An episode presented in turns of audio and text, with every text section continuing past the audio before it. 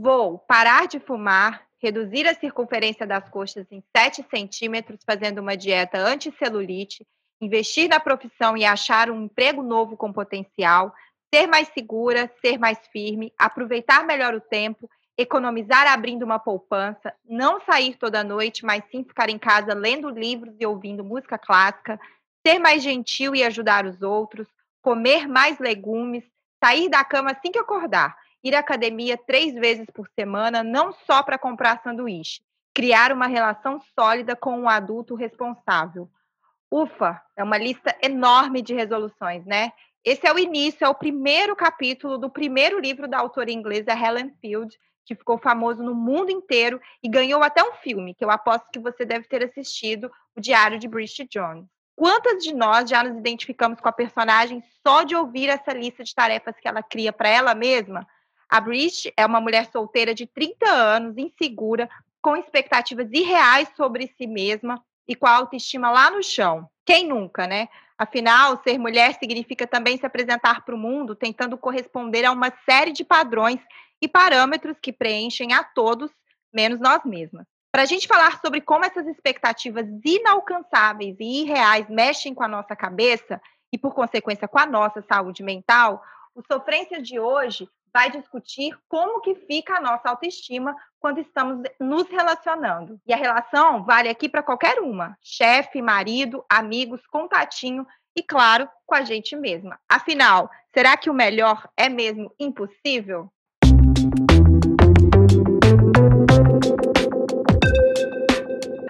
E para me acompanhar nesse papo de hoje, eu estou com a minha amiga e também co-apresentadora desse podcast, a publicitária Monalisa Coelho. Amiga, se apresenta aí. Olá, maravilhosos! É com muito prazer que eu estou aqui com vocês nesse episódio, abordando um tema tão urgente e necessário. Inclusive, eu estou lendo um livro que trouxe profundas reflexões a respeito da autoestima feminina. E eu recomendo a leitura a todos aqui, O Mito da Beleza, de Naomi Wolf. No decorrer da leitura, é possível perceber como as mulheres tendem a se preocupar com a perfeição física de uma forma raramente encontrada nos homens. Logo, as mulheres encaram seus corpos de uma forma irrealística, negativamente falando, e os homens de uma maneira irrealística, positivamente falando. Claro, houve uma forte construção de uma imagem ideal e ela adquiriu uma importância obsessiva para as mulheres. Como no meio de tanta demanda a gente faz para manter a cabeça em equilíbrio e sã, e ainda levando em consideração que estamos no Tocantins, em Palmas, onde não é nada fácil ser mulher e ter uma autoestima em dia, a gente recebe a psicóloga clínica e que trabalha com análise do comportamento, Laura Campos. Seja muito bem-vinda, maravilhosa. Bem-vinda! Oi, meninas! Olá, ouvintes! Que lindo esse convite que vocês me fizeram. Eu tô assim super ansiosa para começar a falar aqui sobre autoestima, que é imprescindível na vida de qualquer ser humano. Quem dirá na vida de nós mulheres, né, gente? Muito feliz com esse projeto entendendo que é uma iniciativa fantástica é, no nosso contexto bocantinense. Obrigada, Laura. A gente que agradece você aqui pela participação. E a Mona já chegou chutando a porta aí, citando o mito da beleza, né? E quando a gente fala de autoestima, é sempre muito complicado, né? Se você dá um Google aí nas palavras autoestima, mulheres, a primeira coisa que vem é uma lista de sites com dicas para como que você faz para recuperar o amor próprio, como que você faz para se sentir melhor com você mesma. E a gente sabe que assim, existe um esforço grande das revistas, né, em dar, dar essas dicas pra gente, infalíveis, essas receitinhas que não funcionam. Mas, assim, não é tão simples, né, Laura? Eu quero começar perguntando justamente isso: como que começa a construção da autoestima e, por consequência, a destruição dela, assim? Quais são os pequenos pontos que a gente pode observar, tanto para se tornar uma pessoa que vai construindo uma autoestima ok, porque eu acho que nunca ela tá muito boa, nunca você vai estar tá perfeita, quando ela começa a dar sinais de que tem alguma coisa errada. Muito bem, Cecília. É bom você ter pontuado sobre as receitas, né? Infalíveis, que não valem nada, são ensinadas pra gente. E é muito incrível isso, porque desde muito nova recebemos essas receitinhas de como se comportar, mas de como ser enquanto mulher. Quando você pergunta quando é que começa a autoestima, eu vou englobar não só as mulheres, mas o ser humano, entendendo que tudo que você sente vem para justificar o conjunto de comportamentos que você emite nos seus contextos, esses que são aprendidos desde criança. Uma vez que seu pai te ensina coisas lá na sua infância, te reforçando, por exemplo, nossa filho, que legal que você tirou boas notas. Isso tudo faz com que começamos lá na infância entender que somos competentes. E aí a partir desse momento a nossa autoestima vai sendo construída. Contrário disso, e é muito engraçado que nós, enquanto educadores, não temos essa consciência, mas essas mesmas frases podem de repente não serem influenciadoras para fazer uma boa autoestima. Por exemplo, nossa, quantas boas notas nesse boletim que você me trouxe. E aí, esse pai de repente não responsabilizou aquela criança por aquelas notas que foi ele que tirou. E isso vai construindo. Eu sempre falo que nós somos pecinhas que somos construídas durante toda a nossa vida. E uma vez que essa autoestima está é, sendo construída de maneira que não se reconhece a nossa competência, possivelmente ela não será uma boa autoestima. Com o tempo, você passa a ter autonomia em relação a tudo aquilo que você aprendeu diante da autoestima que você desenvolveu até ali. Talvez, com o passar dos anos, e você percebe essa autonomia, você vai se livrando daquelas notas boas que vocês tiraram e que não reconheceram. E talvez seja nesse momento que a autoestima passa a ser uma construção só sua, que você passa a ter um pouco mais de controle de como é que você vai vibrar todas essas crenças e essas informações que vocês recebem e entender que é da sua competência sim alguns comportamentos e o que você está recebendo em relação ao seu movimento no mundo. Na medida da sua fala, fica muito claro para mim, Cecília, que é minha amiga de anos, sabe o como as mulheres me veem como uma referência de autoestima. E uma vez uma amiga me indagou, ela falou assim: às vezes eu tenho a sensação de que você nunca tem problema de autoestima, você sempre está se sentindo bonita. E aí eu virei para ela e falei: eu tive sérios problemas de autoestima no decorrer da minha pré-adolescência e da minha adolescência, e eu só resolvi esses problemas no espaço terapêutico. Só que eu também preciso fazer um adendo que a minha criação reforçou isso. Eu tive pais que o tempo inteiro motivavam a minha autoestima. Filha, você é capaz. Então, eu tive, como eu posso falar, essa motivação, né? Só que aí na escola e em diversos outros espaços eu tinha pessoas que detonavam o tempo inteiro aquilo que eu era, o que eu queria ser. E depois que eu tomei a consciência a respeito dessa responsabilidade e que a construção dessa autoestima, ela dependia muito de mim, muito mais do que do outro, aí a chave virou. É exatamente isso. Eu acho que é muito louco isso, né? Eu acho que qualquer comentário na infância pode influenciar muito, acaba sendo uma construção. No meu caso, eu acho que a idade ajuda muito, né? Porque eu tive uma adolescência muito sofrida e eu não fui aquela adolescente que falou assim: "Ah, eu não sofri, foi tudo muito tranquilo". Quem conseguiu passar por isso dessa forma tá de parabéns. Não foi o meu caso. Chegar na idade que eu tô me confere uma tranquilidade muito grande.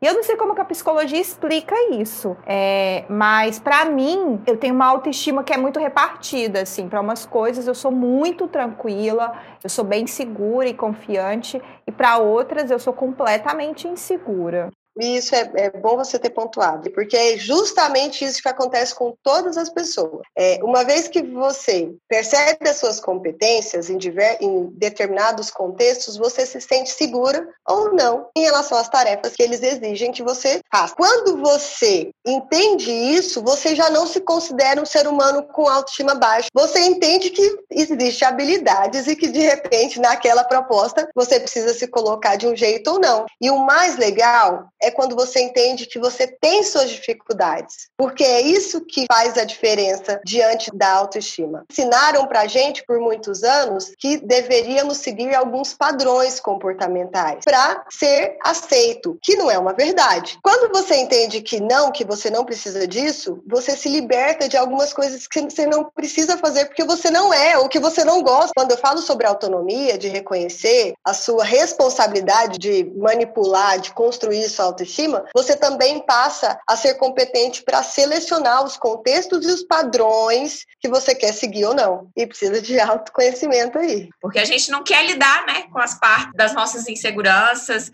Mas a proposta desse podcast é exatamente discutir os temas do ponto de vista das relações sociais. Ter uma boa autoestima, estar satisfeita consigo mesmo, ter confiante nas opiniões que temos e saber expressar essas opiniões está diretamente ligada com a qualidade das relações que a gente tem, né? Se temos a autoestima em dia, nossas relações tendem a ser mais leves ou mais fáceis, penso eu, né? Mas com autoestima baixa, tudo fica complicado, né? Não, não é fácil essa medida. Como ter saúde mental para lidar com a expectativa do outro e agora funilando um homem em cima da gente, Laura? A sua fala é bem pontual quando você diz sobre as relações que começam e aí você tendo uma boa autoestima, você chega nessas relações de maneira saudável e como manter saudável em relação a isso. E aí, o nosso treino de relacionamento inicial, qual é? A nossa família. Então, veja bem, uma mulher que já tem essa, essa relação lá na família, como que vocês imaginam que ela chega num relacionamento amoroso?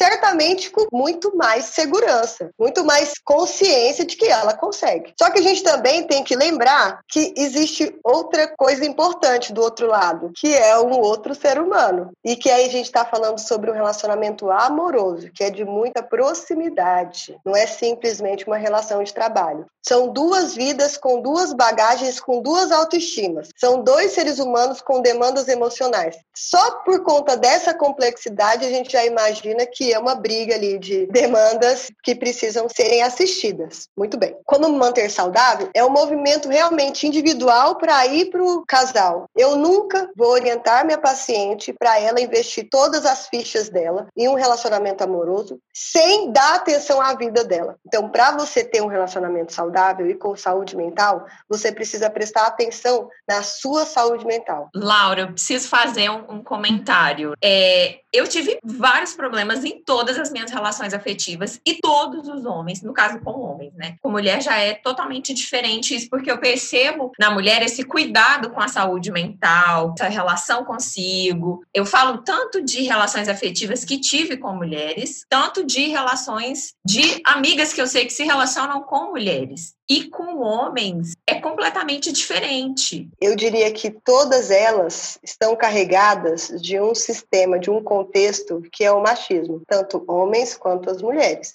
E é isso que faz uma grande diferença. Não é porque é uma uma afetiva e outra não. É realmente por conta da influência contextual machista na vida dos homens e essa influência na vida das mulheres. E eu não estou defendendo o machismo, os homens machistas, mas eles são são vítimas desse contexto como as mulheres. Como assim o machismo vai aceitar um homem que não tem uma boa autoestima? Não, e o homem não pode nem falar sobre isso, né? Essa conversa é um tabu. O cara não olha pro espelho e fala, ai, eu tenho uma dúvida quanto ao meu cabelo, meu corpo, né? Ele não tem nenhuma conversa com outro homem sobre isso. Então, quando a gente diz, ai, os homens são de Marte, as mulheres são de Vênus, de certa forma é verdade, porque a gente não conversa. Porque se não tiver conversa dos dois lados, lados, vai ser impossível, não vai funcionar nunca. E é Sim, cruel, né? Exatamente. Isso. E eu entendo a fala da Laura, e eu, inclusive, concordo com ela que quando é que é discutido a respeito da saúde mental masculina. E o grande problema é que esse homem que não cuida disso vai se relacionar com você, com essa autoestima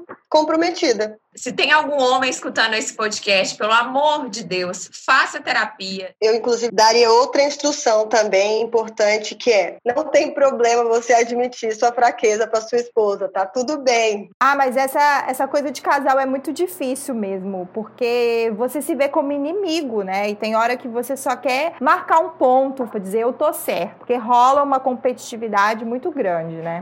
Mas, gente, seguindo adiante, eu quero falar de uma coisa que, assim, é muito acontece demais comigo quando fala de autoestima, que é a questão da comparação, né? É uma grande inimiga de uma autoestima tranquila, é quando você começa a se comparar com o outro. Porque a gente está dentro de casa, isolado, então a gente está com o celular o tempo inteiro. E a gente sabe que há uns anos atrás aí as redes sociais já vêm se preocupando, ou pelo menos fingindo que se preocupam com a ideia de como vida digital afeta a nossa saúde mental. Estar presente nas redes, viver aquela vida do feed, está muito conectado com quão equilibrado e quão são vai estar tá a nossa saúde mental. E essa vivência no isolamento social, ela acarretou uma dinâmica diferente entre as pessoas. A gente viu muita gente se expondo mais está tudo muito bom. Se não for o fato, claro, disso ter aumentado um pouco a nossa ansiedade. Porque aí começa a rolar outro tipo de comparação, né? Porque de repente você vê sua amiga lá exercitando, influencer super produzindo, e você tá ali não tá querendo fazer nada disso, seu isolamento tá sendo outra vibe. Parece que o feed acaba intensificando essa questão de insegurança, a frustração, tristeza, a culpa. E aí você começa a se comparar até mesmo no seu ciclo de amizades. Aí de repente uma tá casada,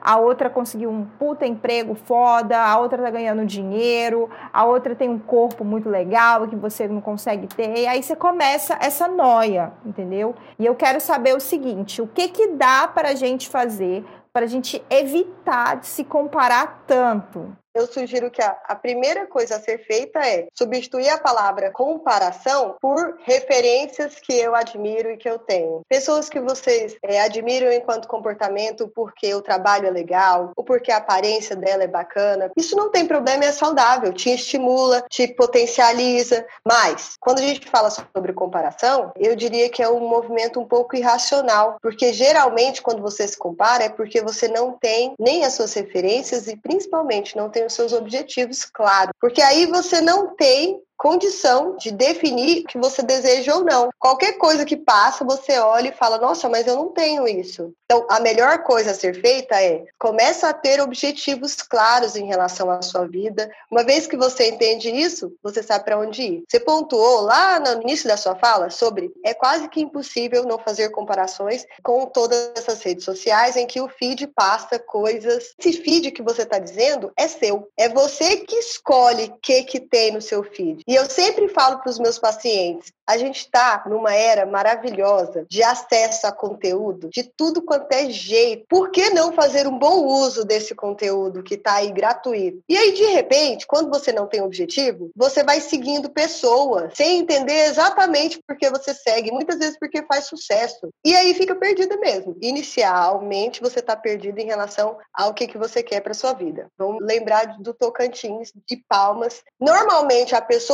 que sai do senso comum ela se destaca. E não quer dizer que precisa ser violento. Então, tudo bem que a capital é nova. Será que não é exatamente nesse momento que você pode, de repente, ser você, de maneira autêntica? E, claro, eu estou dizendo isso partindo do princípio que a sua autoestima já está ok, que você já está sabendo o que, que você quer no mundão afora. Exatamente isso. E essa questão do feed é, é complicada, porque você coloca aquelas pessoas ali e a gente sabe que as pessoas escolhem o que elas vão compartilhar. A gente não compartilha tudo, nem no feed, nem na vida real, né? Porque as pessoas vêm me perguntar, ai, como é que tá sua amiga e tal. E assim, às vezes a pessoa tá numa situação ruim, tá sem emprego, então, ai, acabou o relacionamento, tá num relacionamento muito ruim.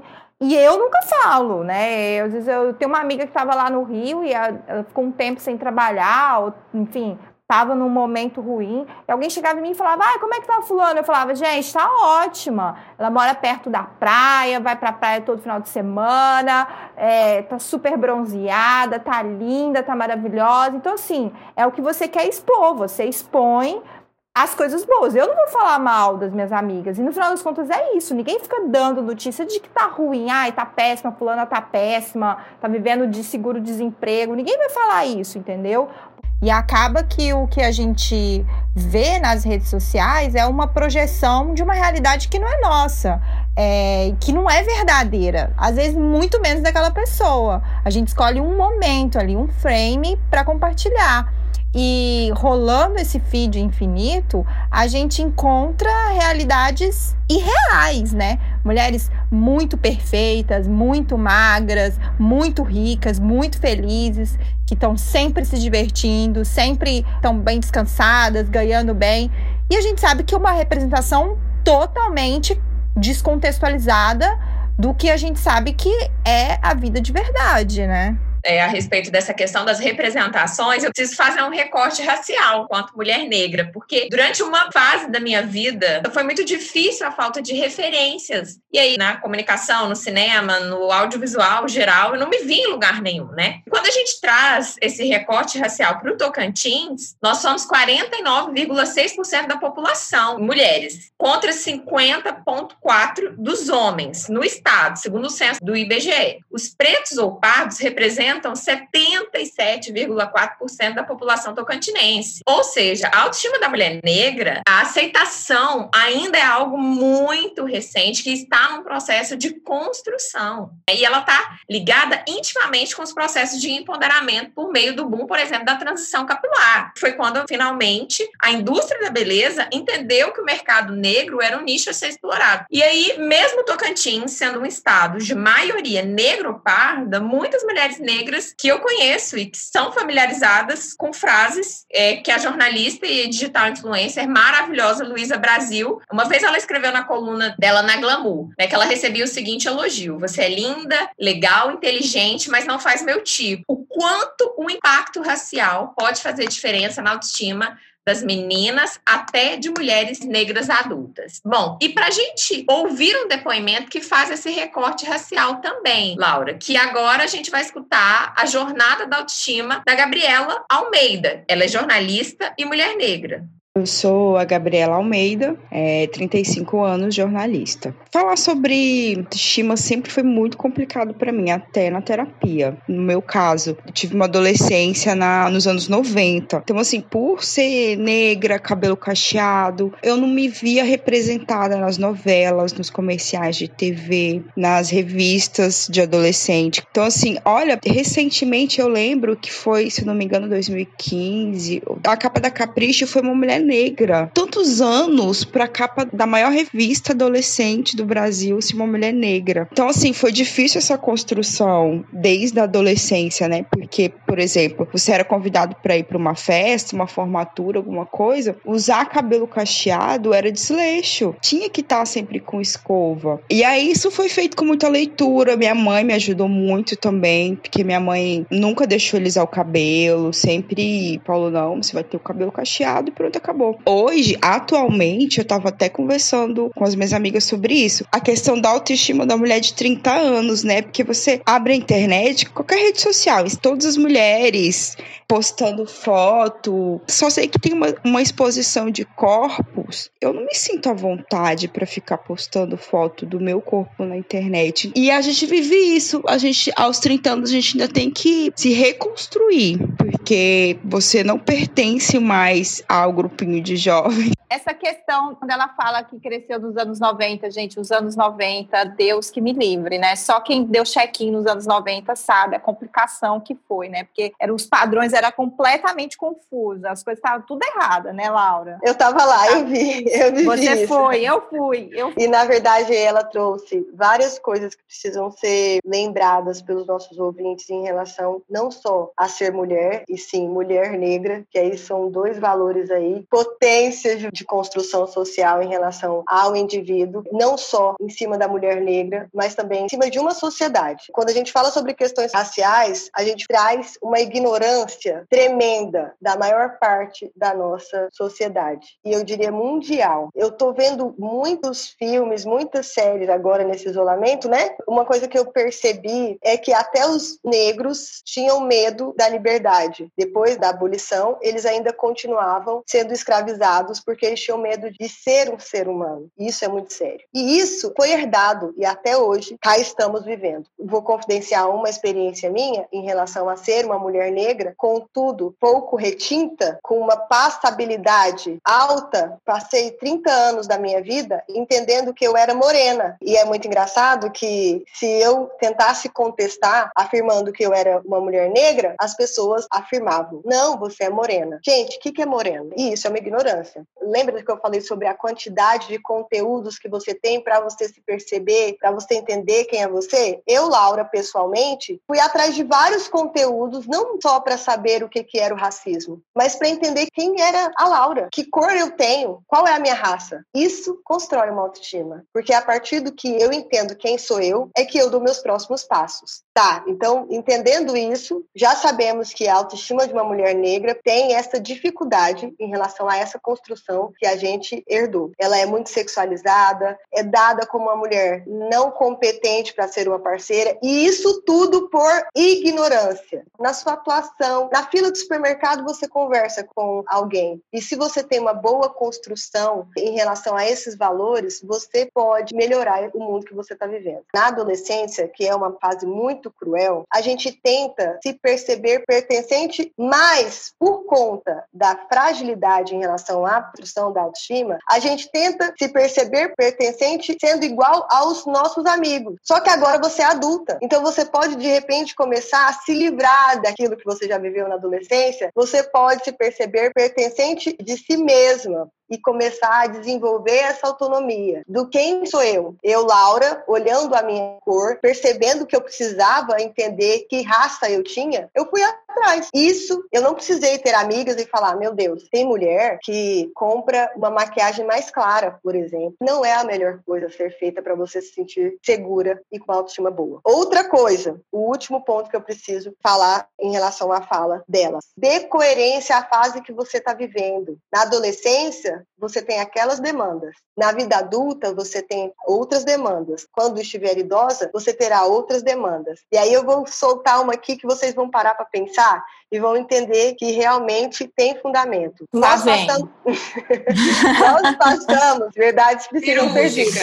Ui, ui, ui. Nós passamos por fases do desenvolvimento humano. A ciência está aqui trazendo todas as características de cada fase. E aí, vocês já observaram que quando você era adolescente ou criança, você olhava os adultos e achava que nunca seria como eles. E agora vocês estão aí, fazendo coisas de adultos. Então, respeita a sua fase e vivencie cada uma delas de uma forma mais saudável e consciente. É muito louco isso. Eu tô na metade dos 30 aí e eu sinto que eu tô na melhor fase da minha autoestima. Assim. Ela não é só ligada à beleza, mas eu acho que é essa maturidade mesmo que a idade te traz. E hoje em dia, eu não sei se é porque eu não ligo mais para tanta coisa. A é... percepção do que é belo vai sendo modificada. E eu acho que essa percepção, ela vem muito do interior, de uma relação com a gente, né? E é ser amigo de si mesmo, e entender as suas vulnerabilidades, entender as suas forças, as suas fraquezas e trabalhar elas, né, de uma maneira melhor. A autoestima está muito mais ligada a um processo interior de valorização do que você tem de bom e de aperfeiçoamento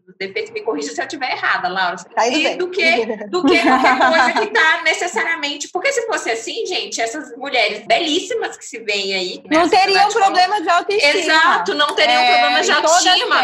Eu sempre fui uma pessoa que nunca liguei muito para a opinião dos outros. Então, assim, parece que, ah, eu, então, eu tive, sempre tive autoestima boa. Não, porque a minha opinião me incomodava. Hoje, eu tô meio assim, ah, isso aqui já não me importa mais tanto. Eu vejo as coisas que eu sou boa e isso me motiva muito mais, o que eu acho que eu sou boa. Então, não, eu é, tô bem. É porque as coisas que você é boa, certamente você que construiu. Possivelmente, quando a sua autoestima era baixa, as relações parentais devem ter refletido. E não necessariamente a sua mãe falou alguma coisa. É, mas ela Talvez... falou. Olha aqui, vamos com a mãe da Cecília para ouvir Gente, aqui. Tia Flor, por favor. De família. Minha mãe é Ariana e ela é terrível. Já contei essa história, vou contar essa história aqui rapidamente. Minha mãe é muito triste. Minha mãe, eu era uma adolescente, assisti televisão com a minha mãe e a gente de repente vê um comercial, uma mulher muito bonita, eu tô do lado da minha mãe e fala assim: "Nossa, mamãe, tudo que eu queria na vida era ser bonita". Minha mãe vira para mim e fala assim: minha filha, nessa vida a gente não tem tudo que a gente quer. Pronto. Ah, já, meu Deus. Já construiu, já construiu uma percepção aí, ó. Como que então eu falei, humano... sou feia, sou feia, tem que viver com a feiura que a minha mãe tá falando, porque geralmente o pai da minha mãe da gente acha então, gente bonito, né? Eu vou confidenciar uma, eu vou confidenciar uma então. Eu falava, mãe, eu sou bonita, e minha mãe falava, filha, você é inteligente. eu nunca tive dúvida que eu sou inteligente, viu? Tirava é nota baixa e falava, não, não, não, mas eu sou inteligente. Gente, pois no meu caso era contrário. A minha família alimentava o tempo inteiro. Filha, você é linda. Mas, caso contrário, eu não me achava inteligente. E eu me sentia bonita, mas eu me sentia burra. Então, foi na terapia que eu olhei e falei: não, calma lá. Eu sou, sim, uma mulher inteligente. E aí eu consegui equilibrar essas equações. Só que não podemos responsabilizar os nossos pais e não fazer nada. A grande questão da vida adulta, enfim, da autonomia, de olhar para si, é realmente olhar isso. É perceber assim: nossa, e rir. Olha só, cá estamos nós, rindo dessa experiência sem culpar ninguém. Ah, minha mãe fez. Ok, mas tá tudo bem. Sobrou boas risadas e uma história para contar. É, eu lembro ela toda semana, mas tudo bem. Tirando isso, eu jogo isso na cara dela. brincadeira, Cecília, mamãe. Brincadeira. Você ressignificou, amiga. Pra, além de todos esses problemas de autoimagem, de padrões, agora a gente ainda tem mais um probleminha que, enfim, não é, não deve ser novo, mas a gente está começando a conceitualizar ele agora, que é a tal da síndrome da impostora. Segundo o José A. M. Vela, ele que é sociólogo e doutorando em estudos interdisciplinares de gênero da Universidade Autônoma de Madrid, a síndrome de impostora corresponde a essa autopercepção pela qual a pessoa se considera menos qualificada para uma determinada função, uma baixa autoestima e uma excessiva autoexigência. Essa sensação constante de que eu não sou boa o suficiente para fazer determinada tarefa, para fazer determinada função. E as mulheres, elas sofrem mais das, dessa síndrome do que os homens. Uma pesquisa da Universidade Dominicana da Califórnia mostrou que cerca de 70% da população norte-americana, especialmente as mulheres, acreditam que suas conquistas ou feitos são verdadeiras fraudes. Daí eu pergunto, trazendo a discussão para a realidade em que a gente está inserido. Um Estado, e eu estou falando agora do Tocantins, que as empresas e até o serviço público ainda discutem muito pouco questões ligadas ao machismo. As mulheres precisam desenvolver competências para lidar com esse tipo de problema por conta própria. Como enfrentar em relação ao mercado de trabalho? Agora a gente vai falar especialmente da posição da mulher no mercado de trabalho, que geralmente a gente vê colegas homens ocupando espaços de chefia, colegas homens ganhando mais do que a gente, fazendo a mesma coisa que a gente. E a gente aqui no Tocantins está inserido num contexto que a gente não vê muita discussão. Então, quando a gente pensa em como é que a gente lida com isso?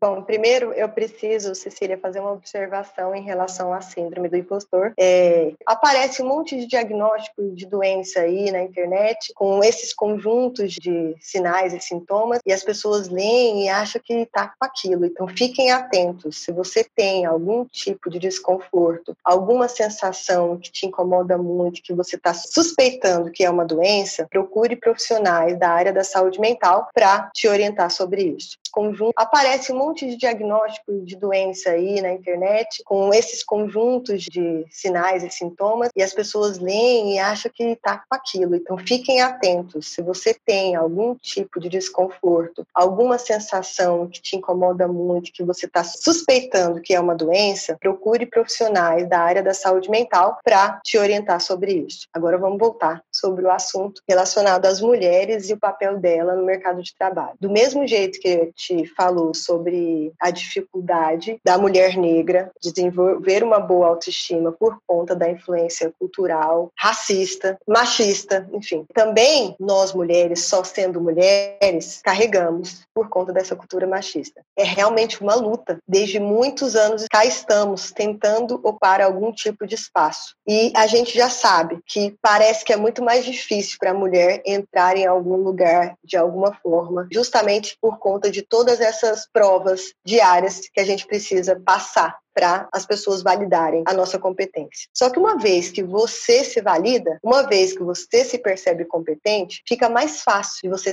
transitar nesse mundo. Você precisa entender e reconhecer sua vulnerabilidade enquanto mulher, porque aí você se fortalece, você começa a entender como é que eu preciso me preparar para chegar naquele ponto. Gente, e não tem o que fazer. Infelizmente, diria que é uma condição também instintiva. Lembra do processo de adaptação? Uma vez que eu percebo percebo que o meu gênero me traz algumas condições que me dificulta, eu preciso entender por que, que isso acontece e me potencializar a partir dessa situação. Entenda, é só cultural, é uma crença, independente de, por enquanto, vamos ser otimistas que já já isso vai mudar, mas ainda a cultura nos coloca para acreditar que quando a mulher está em algum lugar é porque ela teve uma facilidade. Não é verdade, mas essa é uma crença. Entenda que toda a sua experiência precisa ser validada estrada. E o caminho que você está percorrendo é seu e ninguém te tira isso. E uma vez que você entende até aonde você quer chegar, não importa o que os outros vão pensar sobre aquilo. Trilhe esse caminho e percorra. Bom, Laura, eu acho que nada melhor do que a gente trazer mais dados ainda para tentar entender o que está acontecendo nesse cenário, né? Segundo uma pesquisa de uma empresa de dados, insights e consultoria, as mulheres brasileiras não têm real crença na própria capacidade e nos valores pelos seguintes motivos: ausência de autonomia financeira, 24%, autonomia sexual e corporal, 23%, liberdade de pensamento e expressão, 22%, representatividade, 16%, e conexões sociais 15%. Bom, e a falta desses elementos faz com que 20% das mulheres se sintam com baixa autoestima além da média. Inclusive, esse número é quase 10% superior quando comparado aos homens. Novamente, as mulheres ficam atrás. Um ponto interessante é a questão da autonomia financeira e a autonomia corporal. De um lado, as mulheres ganham menos do que os homens. E aí eu faço um recorte racial. As mulheres negras ainda menos. E ocupam menos cargos de chefia. Do outro, nossos corpos e comportamentos sexuais são vigiados o tempo inteiro pela sociedade. Laura, essa conta não vence. Como que a gente faz essa matemática? Quando eu falo sobre vulnerabilidade, eu estou tentando fazer com que a mulher se perceba fragilizada assim nesse nosso contexto. Tá aí os números para mostrar que realmente isso é verdade. E a partir dessa fragilidade, ela precisa entender, quando eu falo sobre se potencializar, o ser humano em geral tende a reconhecer vulnerabilidade como algo muito ruim. Benny Brown, corre aqui, por favor. É verdade. Vamos lá. A gente sabe que nós mulheres somos vistas por muitas vezes como objeto sexual, certo? Uma vez que eu sei sei disso. E de repente, ainda assim, eu revoltada com esse contexto, coloco uma roupa seminua e vou por um lugar é, escuro, não muito seguro, possivelmente eu vou ser violentada. A probabilidade aumenta. Muito bem. Uai, Laura, mas eu não tenho liberdade de ir e vir e, além disso, vestir o que eu quero? Ok. Mas aí você desconsidera a sua vulnerabilidade e se coloca em risco. E não é não ter direito de vestir o que você quiser. É considerar as infelicidades que o contexto ainda te apresenta, se potencializar e lutar por aquela roupa que você quer usar de uma outra forma, para ela ser usada com segurança. E isso é muito sério, porque eu estou dando um, um exemplo muito grosseiro, mas infelizmente isso acaba exigindo da mulher uma melhor competência em relação à análise, em relação a contexto. Eu imagino que ou vocês ou suas mães certamente tiveram a formação de que boas mulheres casavam e tinham filhos. Eu não casei e não tive filho. Tive um relacionamento, hoje eu não tenho mais esse relacionamento e não tive filhos. E eu não me sinto menos mulher. Mas sabe por quê? Porque eu, de repente, e não quer dizer que eu, Laura, não passei por isso, viu, gente? Muita terapia. Hoje eu me potencializei e as minhas ouvintes podem fazer desse jeito na vida delas e procurar entender a sua vulnerabilidade e reverter essa situação. Ser vulnerável quer dizer olhar para iguais e perceber que vocês estão na mesma luta. E não ir contra um sistema. Mas isso é difícil, hein, Laura? Porque Muito. numa determinada entrevista da Brené Brown, ela fala assim: é, coragem e vulnerabilidade andam de mão juntas. E eu lembro que eu olhei, mas que porra é essa? Coragem é o oposto, não sei o quê. Então, assim, eu demorei muito e eu ainda estou nesse processo de desconstrução e de entendimento que ser vulnerável também é lidar comigo e envolve esse processo da autoestima e das relações e tudo isso que a gente está conversando aqui. Sabe o que, que é legal, Mona? de entender por que, que é tão difícil, essa fala é dela, de quem está na arena com você é que pode falar sobre o seu sofrimento. É porque vocês podem trocar figurinha, inclusive, em relação àquilo. Porque quem olha para aquela mulher que foi estuprada num terreno baldio porque ela estava de short, que não é verdade, viu, gente? Ela não foi estuprada por causa do short. Geralmente, quem está fazendo essa avaliação não é quem está nesse terreno junto com essa mulher. E contestar aquilo lá de uma forma mais segura. É muito sério sério isso. E, infelizmente, nós precisamos nos defender. E não é indo contra, é se vulnerabilizando e se potencializando a partir dessa vulnerabilidade. Gente, só para dar a dica para vocês, a gente está falando da Brené Brown, ela que tem um documentário aí na Netflix, quem quiser assistir, chama O Poder da Coragem. Vale muito, muito, muito, muito a pena. Procurar. Tem o um livro dela que chama A Coragem de Ser Imperfeito. É, ela fala muito bem sobre essa ideia da vulnerabilidade vulnerabilidades, não representar uma coisa negativa. Laura, e a gente está aqui novamente, a Mona deu os dados, enfim, são padrões em cima de padrões que são estabelecidos. É a idealização de tudo que a sociedade patriarcal direciona sobre como o corpo feminino deve ser, não deve ser, e isso acaba trazendo um problema enorme para as mulheres, né? Você tem que ser magra, seu cabelo precisa ser liso, você não pode ter celulite, não pode ter estria. E aí, por conta de todas essas pressões, a gente vê o nascimento dos transtornos alimentares. A bulimia, a anorexia, a compulsão alimentar, apesar dessas doenças serem democráticas e atingirem homens, mulheres, crianças, adolescente, adulto, mas uma pesquisa revelou que as mulheres têm nove vezes mais anorexia e bulimia que os homens e sofrem duas vezes mais de compulsão alimentar. E conseguir se libertar das amarras dessa ideia do corpo ideal não é fácil. Eu mesma cresci nos anos 90 e os anos 90 foi muito cruel, assim, porque a gente passava por um momento em que a moda, né, aquelas, aquelas mulheres, aquelas modelos que estavam ali, eram mulheres doentes e a gente não fazia ideia. A gente achava que era muito normal ser magra, daquela forma, esquelética. Então, você passava aquilo como realidade. Então, você pegava uma revista, você via alguma mulher num videoclipe e era uma mulher assim, esquelética e aquela representação de beleza que você tinha. E aquilo não era normal. Isso foi discutido muito depois, entendeu?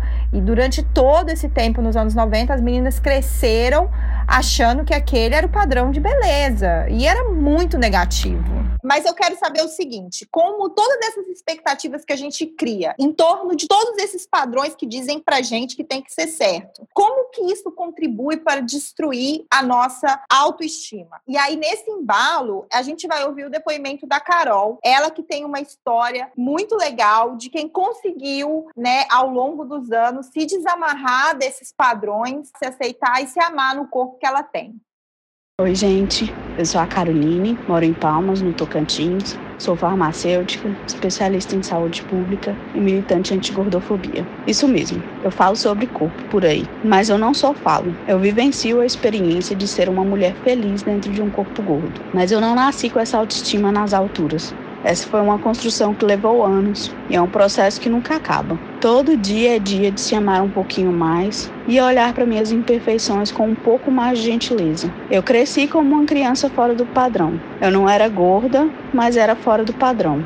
E eu estudei a vida toda em colégios particulares, onde a realidade da pressão estética era sempre presente, o bullying era comum e nem tinha esse nome.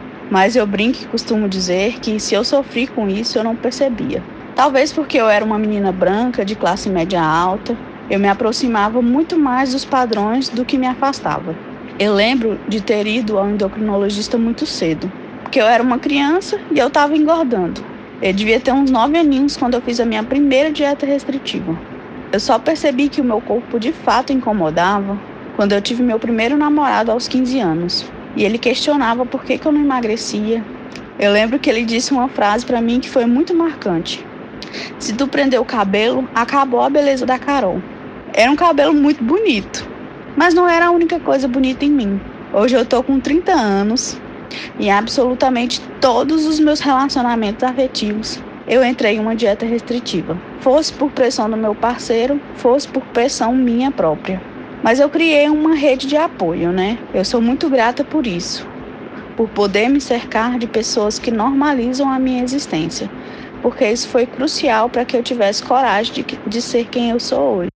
Laura, então, super forte essa fala da Carol, né? Passou por uma jornada aí muito grande, exatamente para desconstruir os padrões, né? Forte, é, sensível, consciente. Vocês observaram que ela fala sobre a experiência dela é, em um médico endocrinologista, em que sugeriam que, como ela estava engordando, para a saúde dela, ela precisava ir fazer esse tratamento. O que, que uma criança aprendeu tão pequenininha? Que ser gorda não é saudável. E isso é construído. Existe sim condições corporais em que a obesidade é um problema, mas quando a gente fala sobre ser gordo e ser magro, deveria ser considerado por toda a sociedade como uma característica e só. Tem uma genética, tem um monte de coisa aí por trás dessa condição. E pelo que eu entendi, na vida dela não foi só por conta da saúde. Nas relações amorosas, pontuavam a característica física dela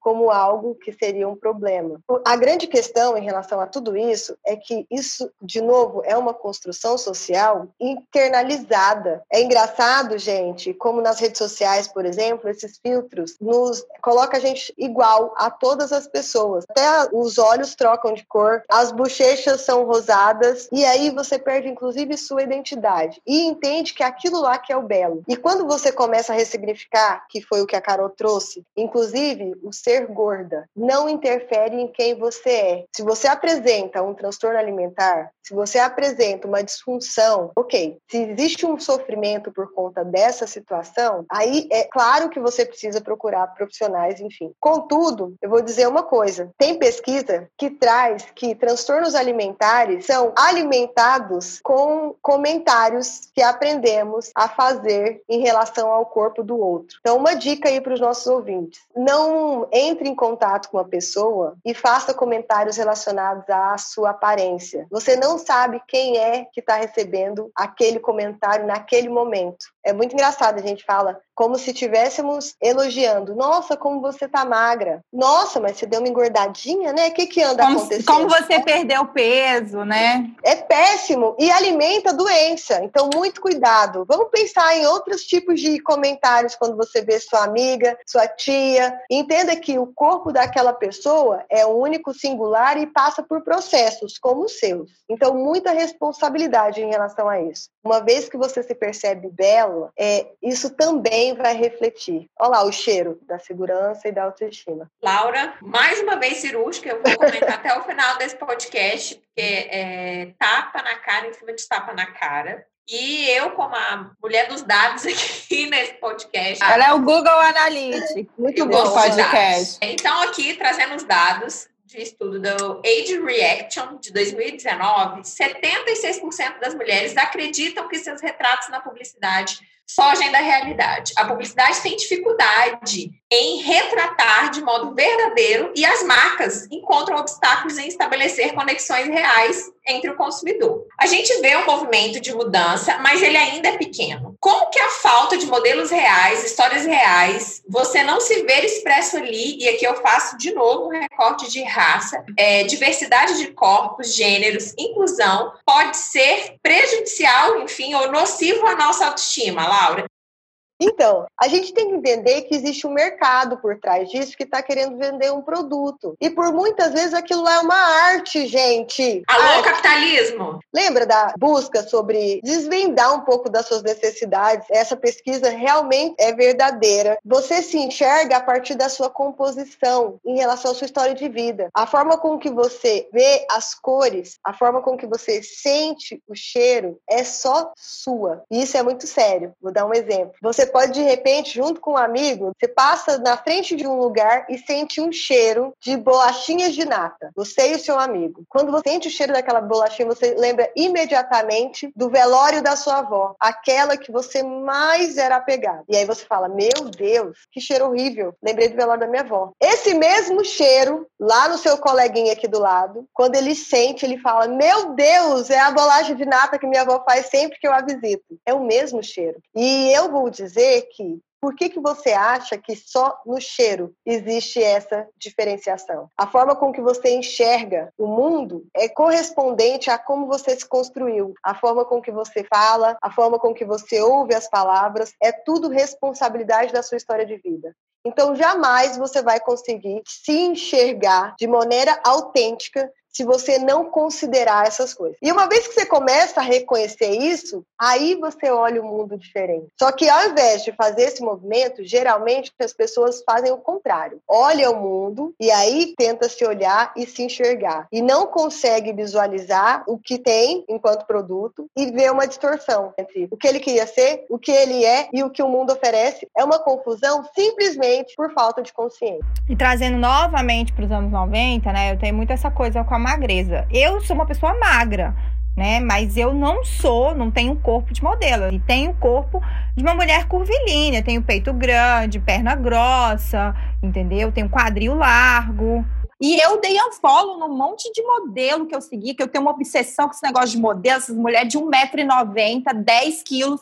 Chega de eu ficar seguindo essas mulheres que estão lá, entendeu? Do come um amendoim e eu tô aqui comendo pão francês e eu não vou me sentir culpada. No meu caso, eu tô na ponta contrária, né? Porque eu sou magra, sempre fui magra e eu tenho um problema no meu metabolismo que as pessoas não sabem. Ai. E aí, é, a magreza. Não, mas calma, não é assim. Porque no meu caso, eu sempre tive abaixo do peso durante muitos anos. Eu ainda sigo sendo abaixo do meu peso, por causa que, para eu ter um corpo que condiz com a minha altura, eu precisava comer três, quatro vezes mais do que eu já como. Indico aqui o livro, O Mito da Beleza. Mulheres, leiam esse livro para vocês entenderem que cada um é um corpo. E aí entra é um corpo. subjetividade também, né, é. Laura? Gente, e esses dias eu tava pensando, né? Eu tenho muito problema com minhas pernas, eu acho as minhas pernas muito grossinhas, eu perco peso, mas a perna tá lá, grossinha, as coxinhas batendo uma na outra. E eu pensando, gente, eu fico reclamando, daqui a 30 anos vai estar tá tudo murcho, porque eu já vou estar tá mais velhinha. Então, gente, eu vou valorizar agora que tá pelo menos ainda tem um colágeno. Ô, gente, e não quer dizer que se de repente você olha o seu corpo e você não fica satisfeita, porque você entendeu nas suas referências, é possível que você queira estar um pouco mais magra ou um pouco mais gorda, não tem problema você de repente fazer um caminho saudável em busca desse objetivo. De repente você fazer uma dieta ou ir fazer ou frequentar uma academia, mas que esse movimento seja impulsionado por uma autoestima estável. A comida é um lugar que supre muitas faltas na nossa vida. E lembra que querer ser magra, querer ser gorda, não tem nada a ver com transtorno alimentar. Transtorno alimentar é uma doença e geralmente é de cunho emocional, muito sério, não é simplesmente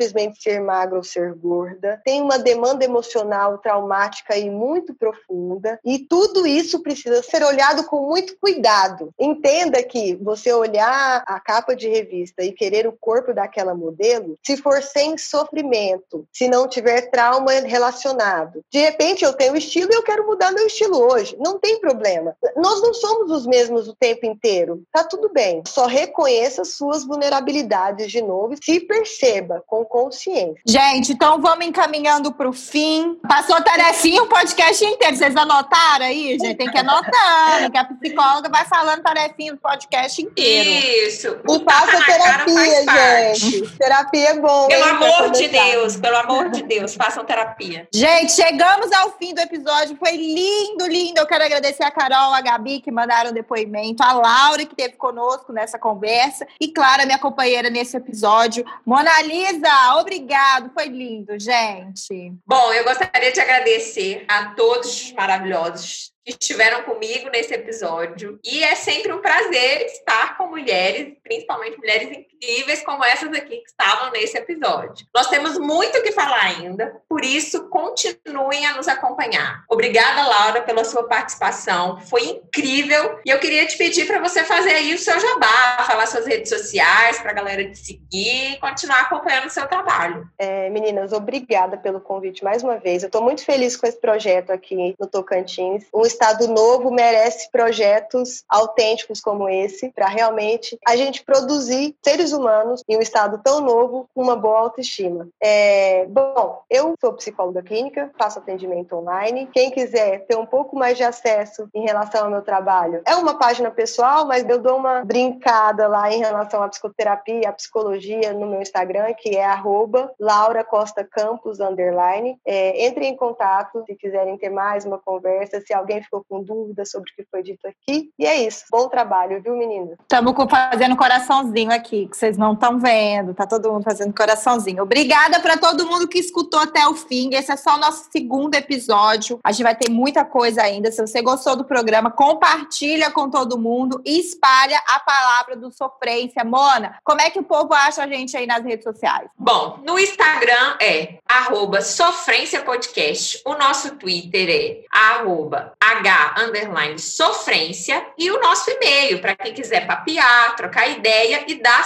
sugestões. Sempre com né, muito respeito e cuidado. Hashtag sofrência@gmail.com. E é isso, muito obrigada. E como diz a Marília Mendonça, todo mundo vai sofrer. Não precisa, mas se sofrer, a gente vai fazer isso juntas. A gente se vê daqui uns dias. Tchau!